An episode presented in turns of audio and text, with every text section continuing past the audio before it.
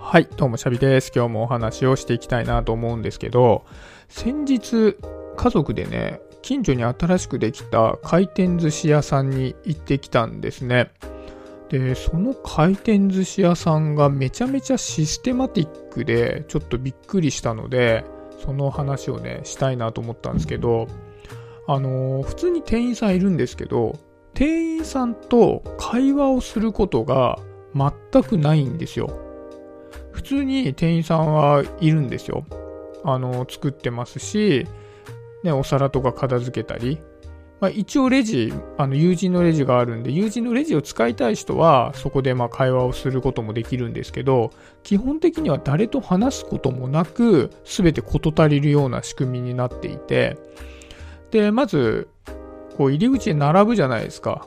で、その時に、じゃあ何名様ですかっていう会話がファミレスとかね、なんかそういうとこだと普通に生まれると思うんですけど、全部それが機械で管理されていて、で、音声で呼ばれたら、そのピーって出てきた紙に書かれた番号のところに座るんですよね。だから店員さんに通されることもないんですよ。で、そこで、まあ、注文がタブレットになっていて、そういう注文でタブレットポンと押すと、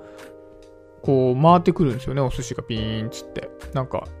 電車みたいなのに乗って。だからそこでも店員さんに何か言う必要がなかったりするし、で、じゃあまあ食べ終わって、じゃあいざ会計ってなった時に、回転寿司って店員さんが数えていくらいくらですみたいにやるじゃないですか。で、それもやらなくて、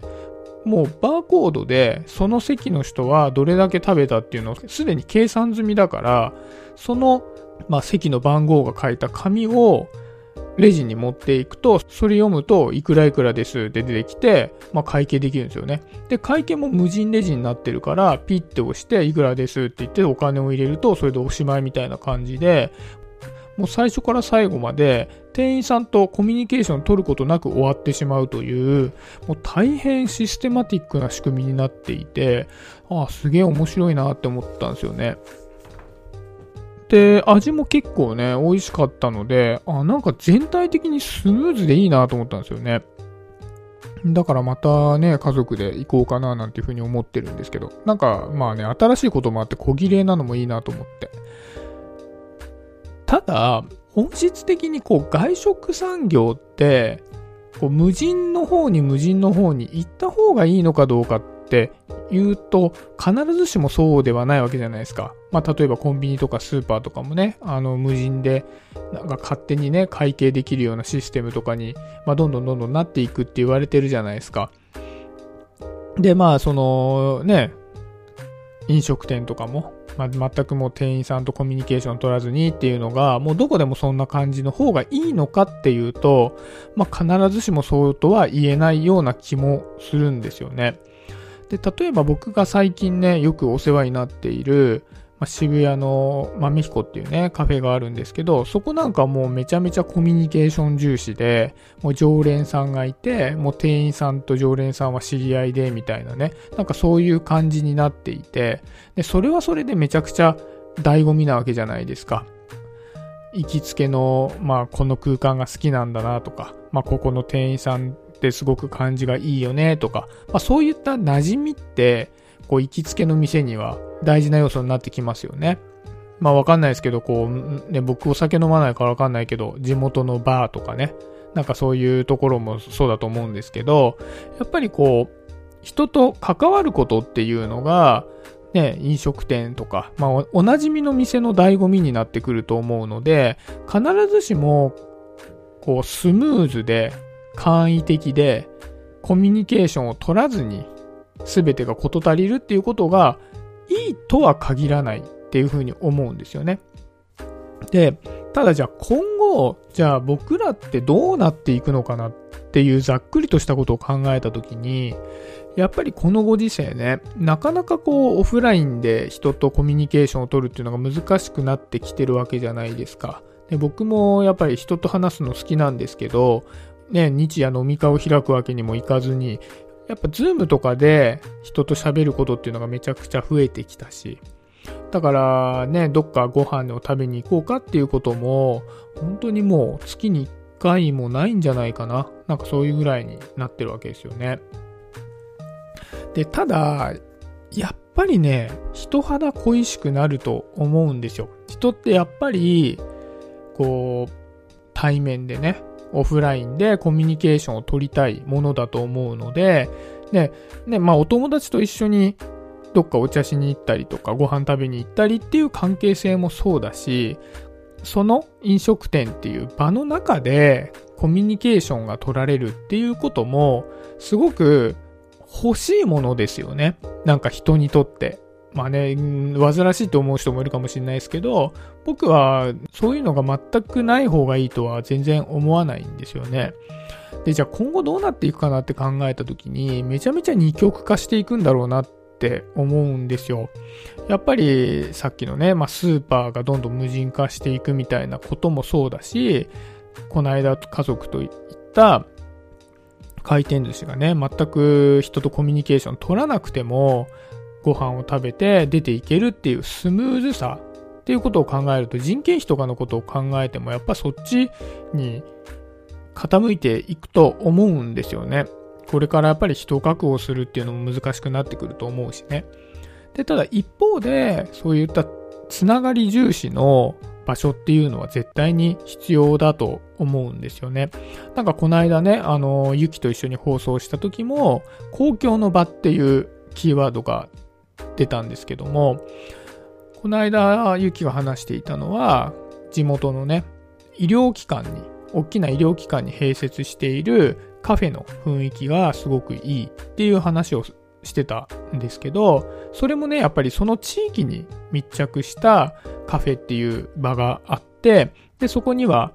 まあ、老若男女、いろんな人が来て、そこで各々のことをしているっていう状態がすごく心地いいよねっっていうことを言ってたと思うんですけど、それはやっぱり地域っていうのがあって、地域の中に人が集まる場があって、そこにいることによって心地よさが生まれるっていうのは、決してこう、人とコミュニケーションを取ることなく、そこでコーヒーを飲めるっていう、そういった醍醐味ではないと思うんですよね。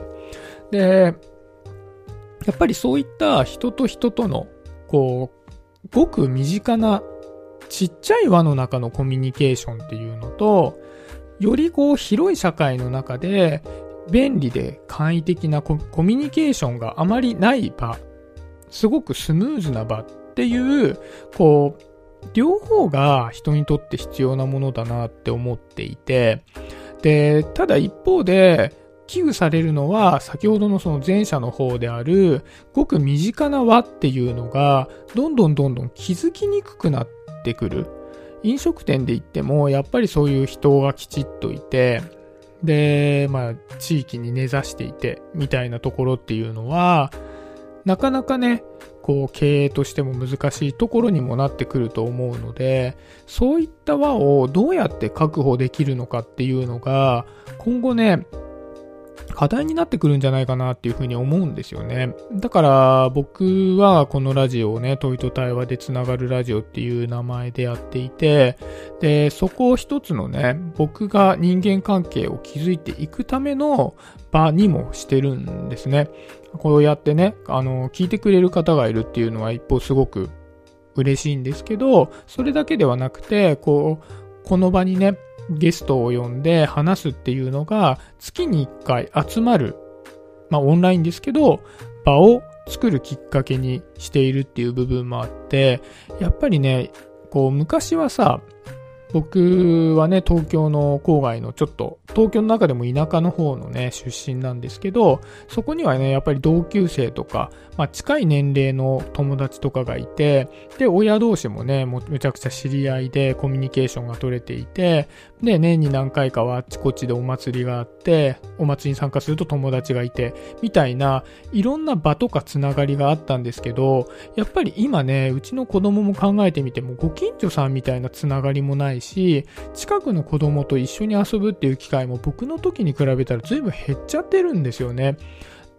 それを考えると、やっぱり僕がじゃあ小学校の時にそういった輪を確保しようみたいなことを意識的にしていたかっていうと全くそんなことはなくて、たまたま近くに友達がいて輪があってっていうことだったですけども、そういったことが意識的にじゃないと気づきづらくなってくるっていうことは間違いなく言えると思うので、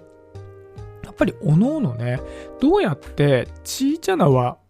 を作っていくのかっていうことを考えることが大事なんだろうなっていうふうに、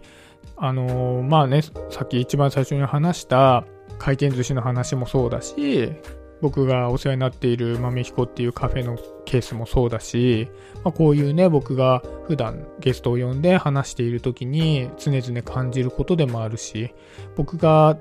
ちっちゃい頃の、まあ、地域の状況と今の状況の違いとかを考えてもそういう風な感じがするのでね。で、特にまあ今のご時世ね、こうオフラインで人と会いづらくなってきていて、で、この状況が長く続くと、そういうこう身近なつながりっていうのがなかなかね、多分この状況が収まっていったとしても元通りに戻るってことがなかなか難しくなってくるとも思うので、